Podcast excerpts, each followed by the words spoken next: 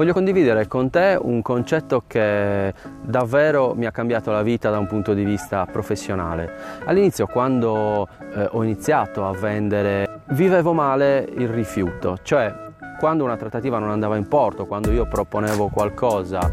e questo qualcosa insomma non veniva accettato, non veniva acquistato, o peggio la persona che avevo di fronte poi decideva di acquistare cose simili da altre persone, ecco, io la vivevo male, la vivevo come se quel rifiuto fosse diretto a me come persona, a me come professionista.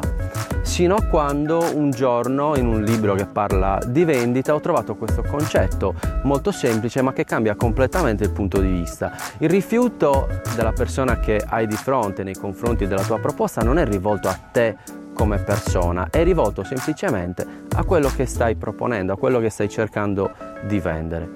Questo piccolo concetto sposta il focus e davvero ti può aiutare tantissimo nel passare al livello successivo nel mondo della vendita, nel senso che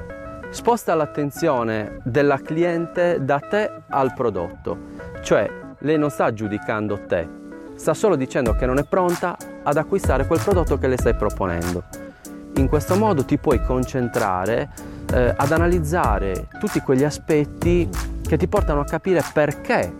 non è pronta in quel momento, o perché quel prodotto che tu le hai proposto lei non lo ha percepito come adatto per lei.